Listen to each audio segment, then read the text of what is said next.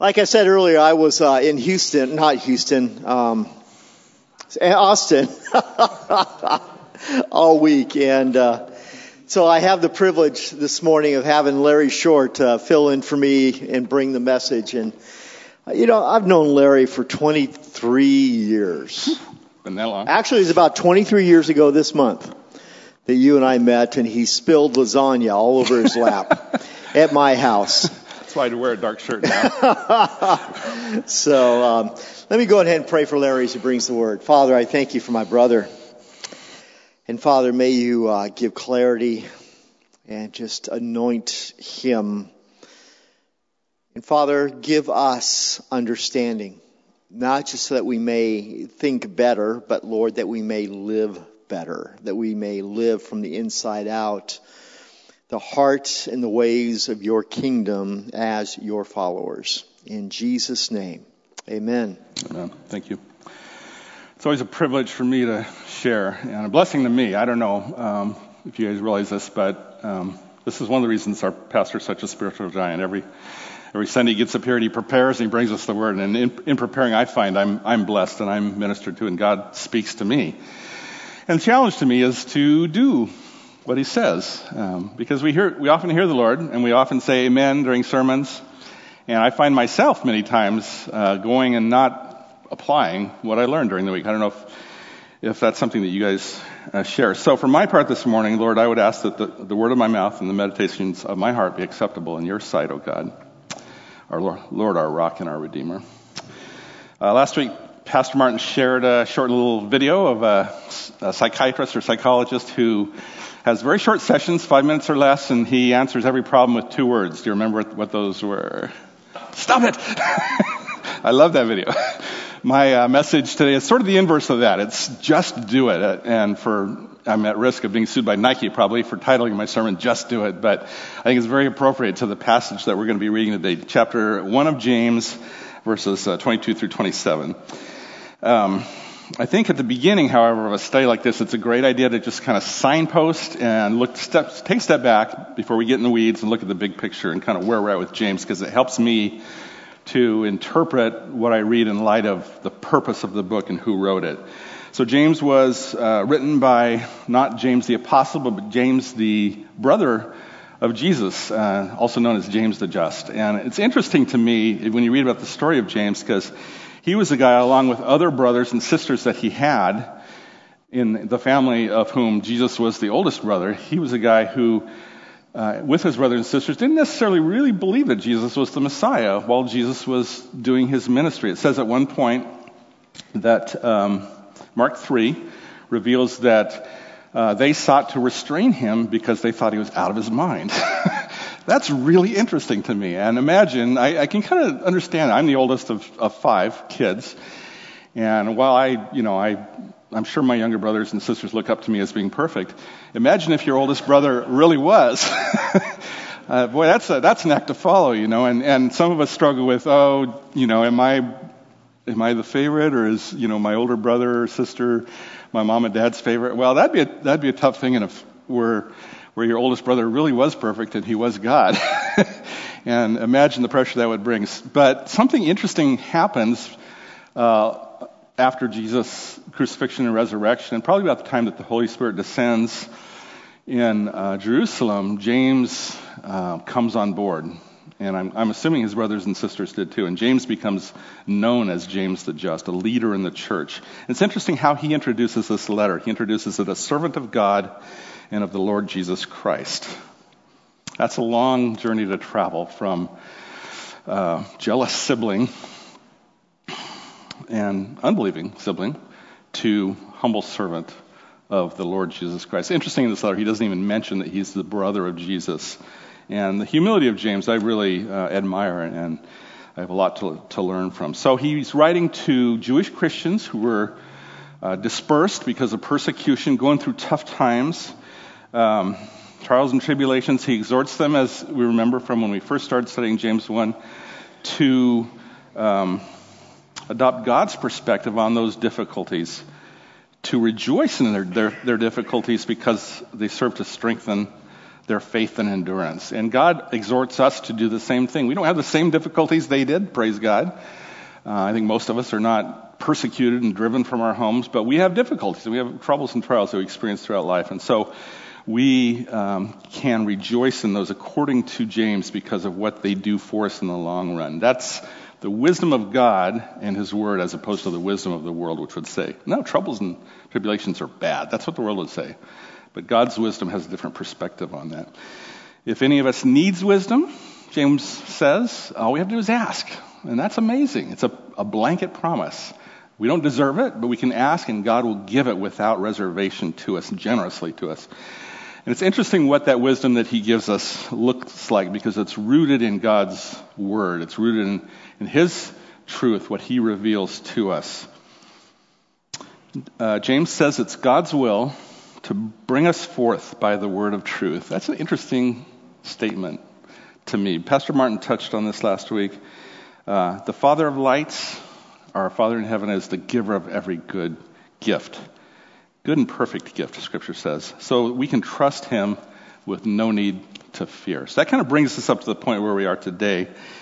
Um, and before we, we jump in and read it, I think there's two fundamental errors that we can approach uh, this whole idea of grace and, and how we are to live our lives as Christians.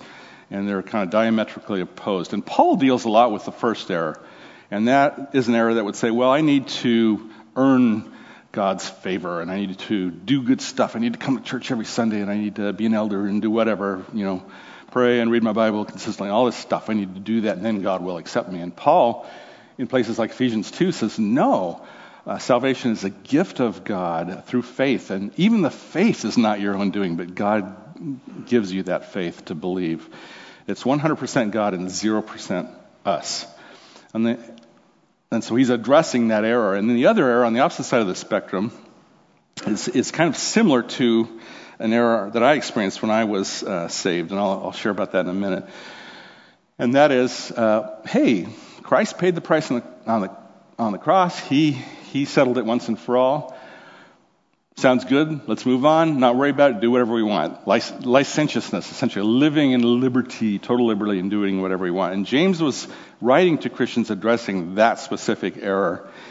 Um, so when I was eight, uh, I had li- I had grown up in Sunday school, and what I remember of of the, uh, those who taught Sunday school, I'm sure they taught much more than this, but what I remember is this: Hell is hot.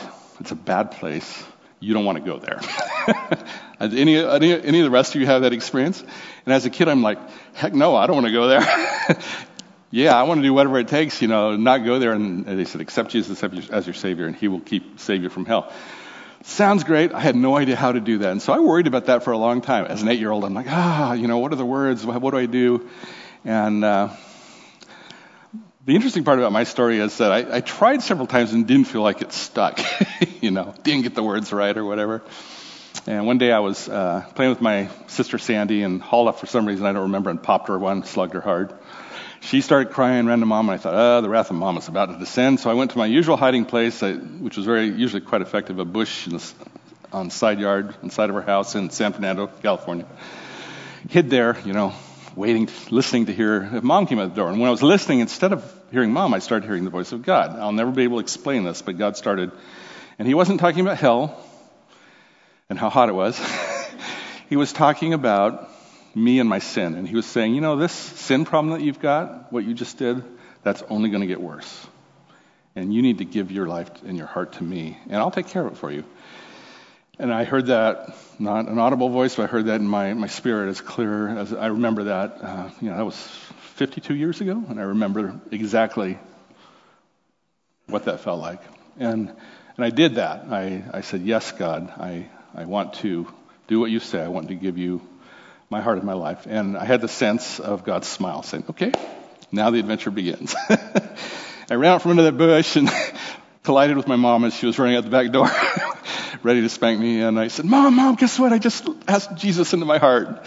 She kind mm, okay. but praise God, my mom was wonderful and she believed me and, uh, and the adventure truly began from there. But here's the interesting thing. looking back, my attitude was kind of like, cool, that's done. Check off that box. Don't have to worry about going to hell now. Let's live my life. And for the next nine years, I didn't really worry about God very much. I still sat in Sunday school every week, but I didn't worry about what he was thinking, what he was about me. And um, until uh, when I was 17, something interesting happened. So we had moved to a new town, started a new church. About the same time as the new youth pastor came on, his name, name was John Carroll, and John said to me, um, "Larry, let's you're new, I'm new. Hey, let's let's sit down and study the Bible together. You want to do that?" And then I'm like, I was kind of like, why on earth would I want to do that? you know, study the Bible? What, are you crazy? But I didn't have a whole lot else better to do. Uh, I was interested in impressing a, a girl I had met named Darlene at that church. and I was thinking a lot about her, and I thought, well, yeah, okay, you know, it'd be good to know something about the Bible. So I sat down with John at a, a picnic table after school, and we started reading the book of John. And a really interesting thing happened, and the only way I can describe it is Jesus jumped out of the pages and into my heart and, and started to implant His Word in me and change me. And I remember the senior year of my senior year in high school, uh, that year of my life was one of the most interesting years I've ever experienced as a Christian. And part of it was because there was opposition. There was the newly implanted Word, and there was I was in an, an advanced placement AP English class full of atheists. I was the only Christian in the class, and the class, including the teacher, their favorite hobby was to chew up and spit out Christians, foolish, gullible Christians. And uh, so they proceeded to attempt to do that with me, and I uh, interacted with them and with, with a lot of prayer support and learning. And Darlene was praying for me, and John and others in my church. It ended up being a wonderful experience. I won't go into the details, but a wonderful year where God really proved Himself to me um, as um, that His Word was relevant in my life in a way I'd never envisioned being possible. So in this letter, James is dealing with people like the person I was before that happened. He's um, basic, these people basically think that salvation is fire insurance. It's like, cool, check that off the box. You know, I'm saved. I can do whatever I, I want and not have to deal with God. And James is saying that these people are hearing the word like I was hearing the word every week. I wonder, I think back and wonder, where was I for those nine years? I, I was in Sunday school every, and I don't remember anything. I just, I was hearing it, I was going in this year, out this year, wasn't making a difference in my life. It wasn't getting implanted until John and I sat down and, and he began to do that. So let's read the passage together that he uses to address this. We'll not read it together, but I'll read it and you guys can listen. But be doers of the word and not hearers only, deceiving yourselves. For if anyone is a hearer of the word and not a doer, he is like a man who looks intently at his natural face in a mirror. For he looks at himself and goes away and at once forgets what he was like. But the one who looks into the perfect law, the law of liberty, and perseveres, being no hearer who forgets, but a doer who acts, he will be blessed in his doing. If anyone thinks he is religious and does not bridle his tongue, but deceives his heart, this person's religion is worthless. Wow. Religion that is pure and undefiled before God the Father is this to visit orphans and widows in their affliction and to keep oneself unstained from the world. Okay, so the first question I have when I read this passage, the very beginning of it, what is the nature and the cause of the self deception that occurs when we, quote unquote, hear the word, but we fail to do the word? And what does it really look like to do the word, okay? Um, Verse 25 tells us that doing the word involves looking into the perfect law, the law of liberty, and persevering, being no hearer who forgets, but a doer who acts. In other words, it's taking seriously what the word reveals to us about how we are to change and pressing forward to obey what we hear and see the change happen in our lives. It's really interesting that, to me, that James uses the analogy of a man looking into a mirror because guys aren't very good at looking into mirrors, in my experience. Uh, women have this down, right? My wife sits in a chair, you know, in the morning. She's got her hand mirror and she's putting on her makeup, and I'm like, church, let's go to church. What are we doing? I'm all ready. Let's go, you know. She's like, well, slow down the truck a little bit. You know, have you looked in the mirror? I'm like, no, why would I want to do that? I'm, I'm a pretty handsome guy. She She's, well, if you did, you'd see this big green thing stuck between your two front teeth, you know. And I'm like, oh, okay. So I'll go look in the mirror, and sure enough, there's a big green thing in there, okay? I should look in the mirror because if I did, it would reveal reality about how I look. Now, Cal and I were talking about this the other night. It was uh, interesting. I think most of us guys have a vision of ourselves in our head that is 10 to 20 years younger than we really are, what we look like, you know, when we were 30 or so. And, uh, um, you know, not as gray at the temples or in the beard, and, and not as many wrinkles, and um, you know, sans the nose hair and the ears hairs, and without the stuff in our teeth, whatever, right? That's our vision of ourselves. We're pretty steadily in our mind, you know. So we don't have to look in a mirror, right? Amen. so, so what does a mirror do? It, it reveals reality to us. We don't like it. It's painful, you know. I, I don't like it. I should, should speak for myself. I look in the mirror and I'm like, oh man, I've got 10 or 20 more pounds than I envision that I have when I think about myself. And I'm looking a little older and, and there's some things I can do some things about, some things I can't. You know, I can brush my teeth, I can comb my hair, I can shave, whatever. So the function of the mirror is to, and I struggled with what this meant when I first started reading it, but it, it occurred to me, take it at face value. The function of the mirror is to show us reality. The mirror does not lie to us, typically, unless it's one of those funhouse mirrors. You look at it and it's like, ouch. you know, it shows us reality. So if we're smart, what do we do? We get the toothbrush, if we have enough time, brush teeth, trim the nose hairs, whatever, right? Comb the hair. Get ready if we're smart. If we're in denial, uh, we say, man, I don't look so good. Amen. Okay, well, where, where did I put my Bible? And, and we get distracted. Spiritual ADD, right? We go, oh, there's my Bible. Okay, let's go to church. And we forget all about brushing our teeth and whatever we need to do to take care of things. And that's what James is talking about here when he says a man who looks in the mirror and sees his natural face, his natural reflection, but just goes off. Doesn't do anything about what he sees. He's, he's allowed God to reveal something to him. He's looked in the mirror, he sees the truth. But this guy's an idiot because he goes off and doesn't do anything it. He doesn't brush his teeth, right? He is truly the fool. Two weeks ago, Pastor Brian talked about playing the fool. And, and that's a good definition for a fool, someone that, that does that, right? So James has something uncomfortable to say to those of us who do this. Uh, he says, Don't just be a hearer of the word, be a doer of the word. Deal with whatever issues the word reveals sooner, better than later, right? Don't conveniently forget, like I often do. Those who act on what the word reveals, according to this passage, will be blessed. Now, interesting, notice it doesn't say will be saved. And I discovered something really interesting this week while I was studying this because I, I was trying to kind of reconcile. I confessed to Martin before. James is not my favorite, favorite book because in chapter 2 it says we're justified by our works. Paul says in Ephesians we're justified by our faith. That seems like a contradiction to me. And, and I was trying to address that, resolve that. And I ran across something, an interaction that Jesus had with Peter during the Last Supper that um, I think really addresses this in an interesting way. So let, us read that together. He came, he, Jesus, came to Simon Peter, who said to him, Lord, do you wash my feet? This is as Jesus is girding himself up with a towel and starting to go from disciple to disciple and wash their feet. Jesus answered him, What I am doing you do not understand now, but afterward you will understand. Peter said to him, You shall never wash my feet. And Jesus answered him, if I do not wash you, you have no share with me. Wow, that's really interesting. If I don't wash your feet, you're not a part of what's happening here. You have no share with me. So Simon Peter says, we know Simon Peter flip flops from one extreme to the other, right? It's kind of like me. Um, he says, Lord, not my feet only, but also my hands and my head. And then Jesus says something really interesting to him. Jesus said to him, The one who has bathed does not need to wash except for his feet, but is completely clean.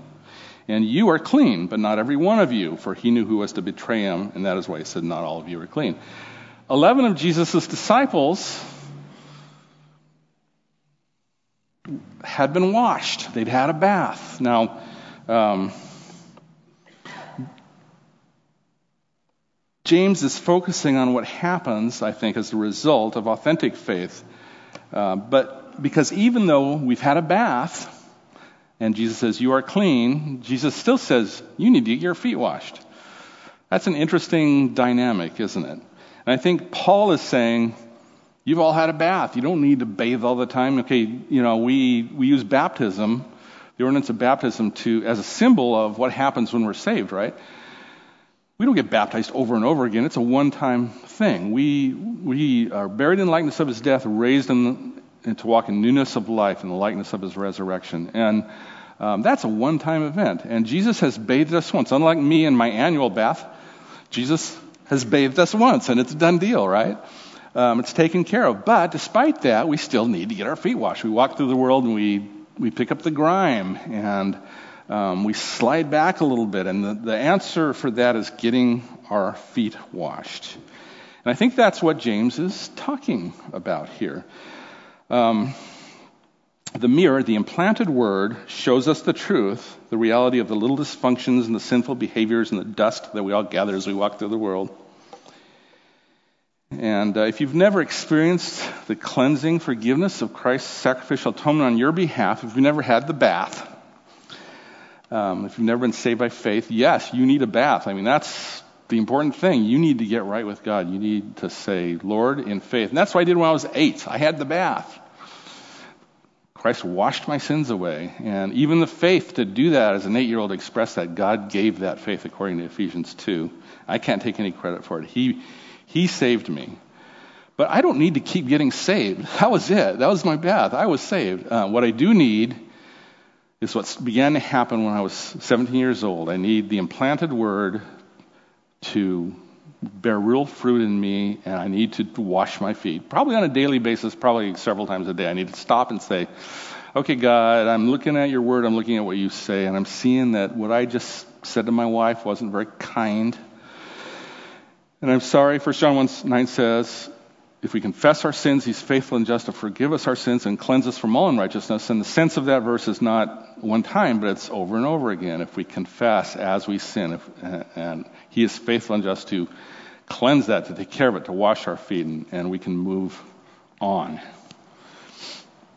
So, what are some of the reasons that we might, thinking about this, like me in my nine years, hear the word, have it go in one ear and out one ear, and not see it bear fruit in our lives. And Pastor Martin and I were talking about this last week, and he said, Look no further than the parable of the four soils, which I thought was, was an awesome response to this. So you remember the four soils. First one, seed. This is uh, Luke uh, 8. Seed falls on hardened paths on the side, and the, the birds of the air come and gobble the seed before it ever gets a chance to get in the dirt. So that's representative of Satan snatching away the seed of truth before it can ever be implanted. And that's one type of soil of the heart that is so hardened that it can't even hear. It doesn't make sense. And, and Satan snatches that away before it happens. Second type is the rocky, thin soil, where the seed comes in, barely takes root, but it's not thick enough to sustain life. And when trials come and tribulations, like what James is talking about here, sun beats down, the heat is on, the plant withers and fades away. Third type is the one that I most uh, relate to, the weedy soil. Um, Seed falls in a place where there's lots of weeds, which I have in my yard. And they spring up and they choke out the good stuff because there's so much. And they, the weeds represent distractions. And th- this is the one that really hits home to me because I have a lot of distractions in my life. I, uh, I'm literally busier now than I was when I was working full time before I was retired last August. You know, I got two part-time jobs and I'm writing a novel and, and doing a lot, of, a lot of stuff here at the church. And uh, I love being busy. I'm happy being busy, and, and but the temptation is to be too busy and to sacrifice the best things because I'm doing good things. I don't know if any of the rest of you relate to that. So the weedy soil is the one I really that sings to me and says, "Yeah, you're in danger of that." That's one of the things the mirror is saying to me. And the fourth kind, of, of course, is the good soil, where the word can implant and grow unhindered and eventually bear great fruit. So James follows up this statement about us being blessed with some pretty sobering warnings and questions we should ask ourselves if we don't act like who we are, children of God. In verse 26, he says, If anyone thinks he's religious and does not bridle his tongue, but deceives his heart, this person's religion is worthless.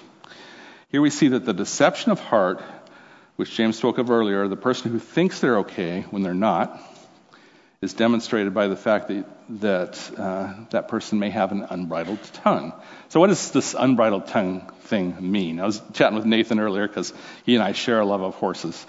I was raised on horseback. I missed TV when I was a teenager because I was on horseback. I missed Gilligan's Island. You guys can fill me in on what happened there later if you want. And all the other shows, right? I had a horse named Sean, uh, and and I had a special relationship with this horse, and I rode him probably four hours a day. This was in Southern California in kind of a rural town called Norco, where there's more horses than people, even though it's sort of suburban Los Angeles area. It was a fantastic experience. We had also had chickens and goats, and, and I, I helped my dad with 20 pigs in the garden, and, and grew up on kind of a mini farm. But I'd ride the horse. I'd start usually at 4 o'clock in the morning at a paper route. I'd ride on horseback gallop across the neighbors' lawns, jump over their hedges. got a lot of complaints, but I had a lot of fun, you know. And uh, but then I'd go riding down to the river bottom. River bottom, you know, you're up in the, in the city, which is not really a city, but it's you know a lot of no sidewalks, dirt and stuff, because everybody rode their horse there. No no street lights and uh, and I'd go down and I'd I'd ride in the river bottom. And Sean and I got on the same wavelength. We rode so much together that you know I was able to ride him bareback, didn't have to use a saddle, and I actually enjoyed bare, bareback riding. And it got eventually so I didn't even need a bridle really. So what does a bridle do? A bridle is the way you communicate your desires to the horse. Do horses like bridles, Nathan? no. they don't. It's got the metal bar that goes between their teeth, and they're like, yeah, I don't like this. This sucks. But the master uses the bridle to communicate his desires to the horse. And the, the, horse learns that if he doesn't go left when the master says go left, it's going to get a little uncomfortable for him because that he's you know you're, you're pulling the reins and he's going to go over, etc. So Sean and I, Sean got so he could he could sense my body tension in my language, and we'd ride along. And I got eventually so down the river bottom I could ride him without a bridle, and I could if I wanted to have him stop, I'd you know tense up a certain way, or I'd lean forward if I wanted to have him go, and he'd take off and a little tug on the mane to the left, to the right. Uh, it takes a long time to develop that kind of relationship with a horse where they, they understand you, you mean business, and you're going to put the bridle back on if they don't do what you say, you know? and, and to me, that's encouraging that eventually you can take the bridle off, but you have to hear the voice of the master to do that. I'm not very good personally at being unbridled, having my tongue be unbridled, um, because you guys may not know this about me, but I'm a fairly talkative person, and uh, I can say things that I regret. later many times. And so uh, I need the bridle, I need the master controlling me and communicating, okay, shut up now. Here's what I want you to say, or I want you to listen, as we learned earlier in James. Better to listen than to talk. And using the horse analogy, if you ask the question, well, how do you how do you bridle your tongue? How do you put it, how do you put it on? It's a horse you put the bridle on when you're ready for business, when you take him out in public and you're going to ride that bridle goes on at that point. And so it's something that you have to put on, just like um, putting on your clothing. You, and to me, that says the implanting of the word is not a one-time thing, but it's a it's a daily process. It's something that you have to go before God in prayer and, and say, God, I know that I can get in trouble with my mouth. I need to have my speech bridled. And um, it's interesting that James uses unbridled speech as an example of when we're really out of control. We'll read in chapter 3 that he talks about how the tongue is uh, it's a fire. It's like a match that can cause a huge conflagration in a forest. It can wreak havoc in our lives and in the lives of, the, of people that we love. And so we need to be really careful. We need to season our speech through the lord. We need to i think every morning we need to say god how can I bless someone today rather than, you know, uh, my ten, natural tendency to criticize and complain, gossip, what, you know, all these, all these fires that you can cause with your tongue. How can I, um, would you take control of my speech through your Holy Spirit? Would you speak through me to bless others? We all know people with unbridled tongues, right? Um, words of criticism, disrespect, contempt, if we're not in God's Word reading it, reflecting on the way it holds a mirror to our life, if we're not immersing ourselves in God's reality and allowing it to counteract the false reality, the false wisdom that the world is putting on us, the flesh and the devil seeks to infect us with this stuff, then we're in danger of exhibiting an unbridled tongue, and, and, and we need to pay careful attention to what James says here. Have you ever watched Olympic level horseback riding? Um, like when they're going, jumping over things and going around the the posts, whatever they call it. It's cool to watch. It's it's a, a thing of beauty. And imagine if, if those horses didn't have bridles. It'd be chaos. They'd probably make glue out of the horses if that were the case. So we ha- there's hope for us if we submit our tongues to the bridling influence of the Holy Spirit. Um, James goes on to talk about true religion and what it looks like. And um, it's interesting to me what he chooses to talk about here. He talks about two things. Uh, the first thing is to visit orphans and widows in their affliction and to keep oneself unstained from the world. I'm going to tackle the, the second one first. Um, and I think there's the way we normally interpret this, being stained by the world, we interpret it kind of through the cultural lens of the influence of worldliness on us. You know, if you're if you're hanging out with non-Christians at bars, or if you're watching R-rated movies, or listening to the wrong kind of music, or whatever, you're in danger of getting stained by the world. And I think there's there's an element of, of truth to the, truth to that. But the interesting thing to me is was looking at James and how he uses the word stain in context here. And in chapter three, um, he talks about, um, he says, the tongue is fire, a world of unrighteousness. The tongue is set among our members, staining the whole body. It's the only other place that the word stain is used in James. It's not used very much throughout Scripture except to talk, to talk about sin and, and blood as a, uh, a way, way to compensate for sin. Uh, so it's interesting that he says the whole body can be stained. And we've, we've read what Christ had to say your whole body is clean, you're washed, but the tongue has the capacity to stain the entire body. It's, it's super important for us to get that right. He's sustaining the whole body, setting on fire the entire course of life, and set on fire by hell. That's pretty serious words. Um, so I think there's he's circling back, and I think there's a, he's linking back to what he said about the tongue when he says, keep oneself unstained by the world. I think he's saying, your job is to control your tongue. That's true religion. That's part of it. Second part is widows and orphans, right? Now, why did he pick widows and orphans? And I think the reason is um, that widows and orphans are symbolic almost of vulnerable people. They're people who, by no choice of their own, have a course in life where they are often marginalized and um, it's hopeless for them. And one of the cool things I really appreciate about this church is our focus right now on, on foster families. Because that's orphans, right? That's, that's people that, that James is talking about. Um, I know a number of people in our church are foster parents. Martin is, has studied to become a CASA, court appointed special advocate, and he is um, he's putting his faith in action in the court system, which is a challenging place to do it, you know. Um, but he's he's there for the sake of, of orphans and blessing them. That's that's true religion. And I, I had, had a little video. If you'd like to watch this at home, it's really cool. There's a gentleman I met in Romania in 1997, 20 years ago, named Father Tanase, who is I mean, you guys probably never heard of him. You've all heard of Mother Teresa, but Father Tanase, to me, is like a Mother Teresa in Romania. Uh, we visited his little village. It's called Valea Plopului. And when we were there in 1997, there were dozens of kids running around. It reminded me of like Peter Pan. They're running around the village and they're herding sheep and all this kind of stuff. If you know anything about Romania back in the 70s and 80s, the communist government of Romania, headed by Nicolae Ceausescu, um, sought to encourage parents to very irresponsibly have lots of children and then they couldn't, couldn't handle them, so they'd give them up to the state. And the vision that Ceausescu had was the state was going to indoctrinate all these little minions in the communist ideology and so forth and so on. And what really happened was they went into orphanages that couldn't really take care of them. They would lock them up in almost cages, crib, uh, cage-like cribs, and they ha- were half starved, and many of them had. Uh, it was just a horrible situation. And in, in early, uh, I think late 80s, early 90s, uh, I think it was ABC News broke this open to the world, and people were horrified by what was happening in, in Romania.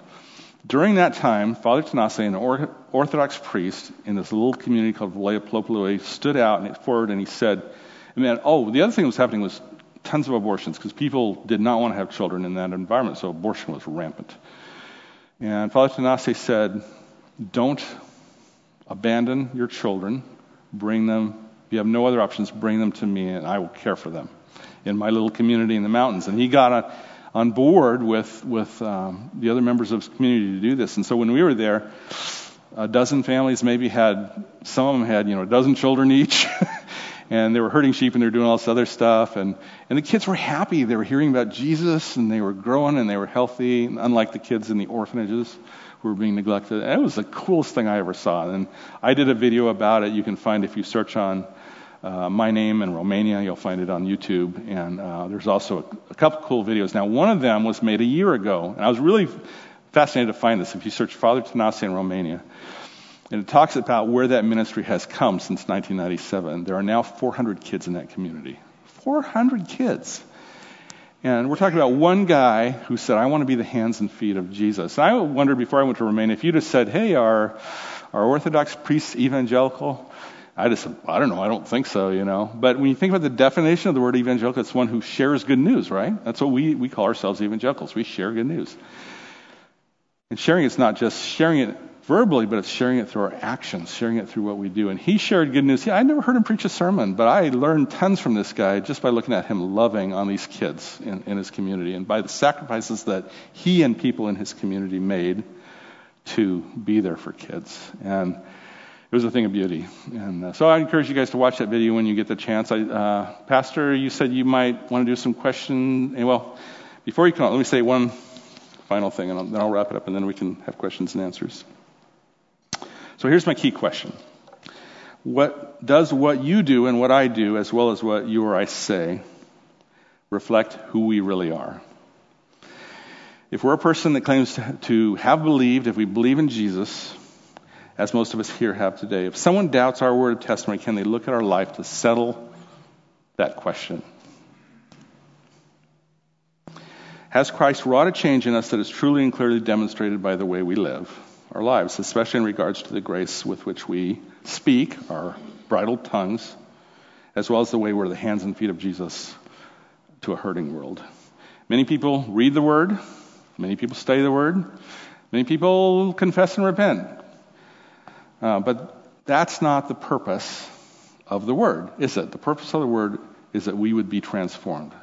So, are you fulfilling the purpose that God created you for are you being and am I being transformed by the implanted Word of God?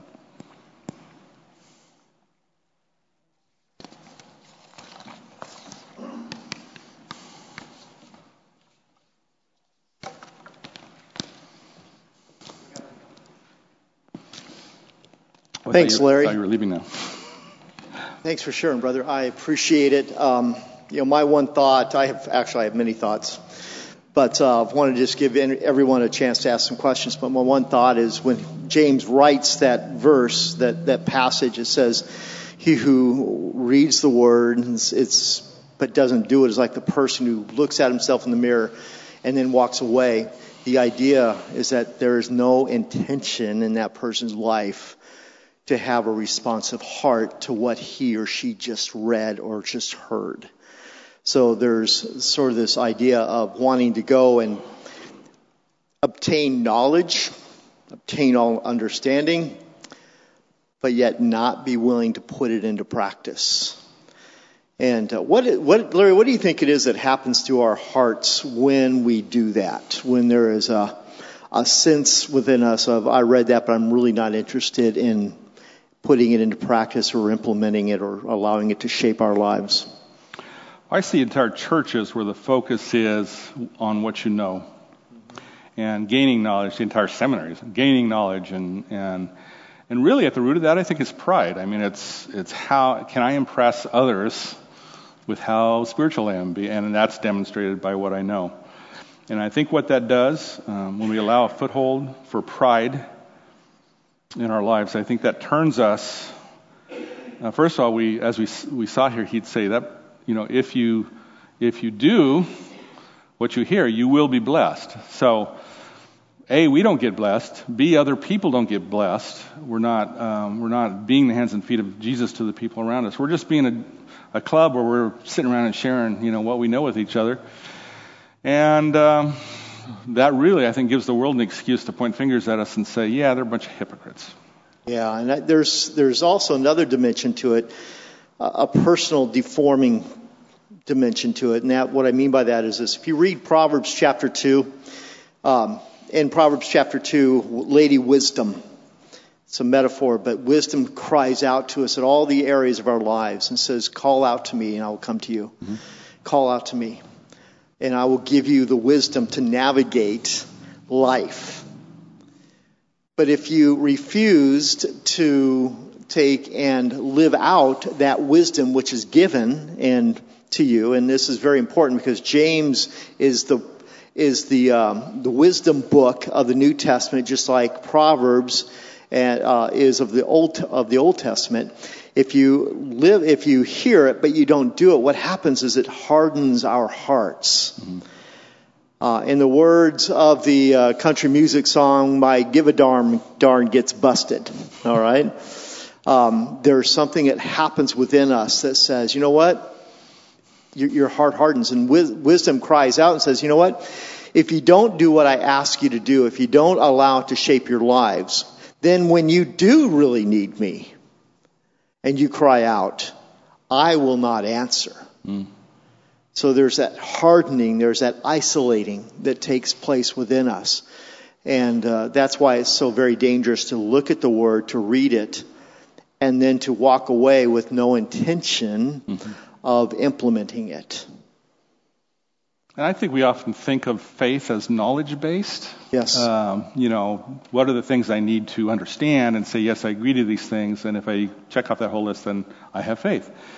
And later in James, we'll see he talks about Abraham as an example of someone whose works were justified by faith. And when you look at that, the faith that he's talking about in Abraham's life was on the basis of relationship with God. It was obeying the voice of God. God told Abraham to do a very hard thing. That in the example he cites, and offer up his, son, his only son Isaac as a living sacrifice, and and Abraham obeyed that, and that was uh, is cited as him being his faith put into action, put into works. But it's a, it was a relational based faith. It wasn't a check the box and here's what I believe. So that means you have the foundation. You have to have a, a, a vital active relationship with Jesus. You have to be hearing from him. Yes, there's a subtle form of idolatry that takes place within the Western Church that was unheard of, or at least was unfamiliar with the Eastern Church, and it was this we say, love the Word of God with all of our heart, soul, mind, and strength. Jesus said, love the Lord your God with all of your heart, soul, mind, and strength. We're to honor the Word, but we're to love our Father. And Jesus says, now what's it look like to love your Father? Is it uh, all feeling all ooey gooey about it? No. Loving our Father takes and he says, What is it you want from me? What do you want me to do, Father? And then responding to it. Jesus says, How can you say you love me if you don't do what I say? So it's not a, it's not a knowledge based pursuit, it's a relationally based pursuit. And that's why James hits this so hard at the end of chapter 1, and then he'll hit it really hard at the end of chapter 2. So. Just one other thing, real quick, I wanted to share. Mm-hmm. Um, I'm really encouraged by what's happening with like our young adults going to the Philippines because if we need an antidote to self the self-centeredness of youth, which us older people have, are self-centered too, but if you know the the solution is here, it's it's being the hands and feet of Jesus to orphans and widows, and they're practicing that. They're going, they're getting their feet wet. They're going to the Philippines and they're seeing need, and they're going to have a hard time when they come back being as self-centered as they might have been when they left. So. Um, pray for them. It's awesome, I think, that they're there. And, um, and, and, and talk to them when they get back. Say, what has Jesus done in your heart and your life because of, of what happened? Amen. I was thinking this morning, I'll wrap up with this because uh, our time is up. But we are blessed. Okay? We are blessed people. And in James, we're blessed because the word of Christ has been implanted within us, been birthed within us. But we are blessed so that we can bless others.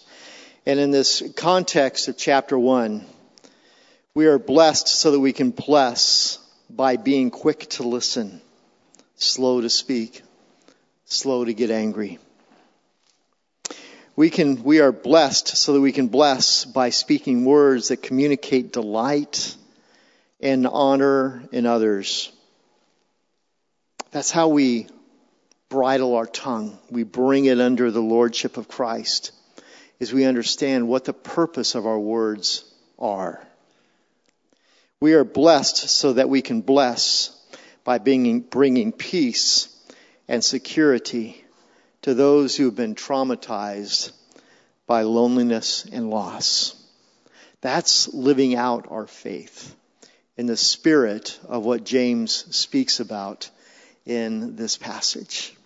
So I want to ask you this morning, how can you take and bless someone else? You are blessed. You are blessed. We are all blessed. How can I take that blessing and bless someone else today, tomorrow, this week? Think about that. Think about that. Father, it is well with our souls because you have made it so. You have made it so. And Father, we rejoice in that. We long for that. We long to grow deeper in our individual experiences of that. But, Father, help us to take that sense of shalom, that sense of wellness to others, and be it in a word, or be it in a gift, be it in a um, a listening ear. Father, help us to take that to someone else so that we may be your heart and your ways, your face to them. In Jesus' name, amen.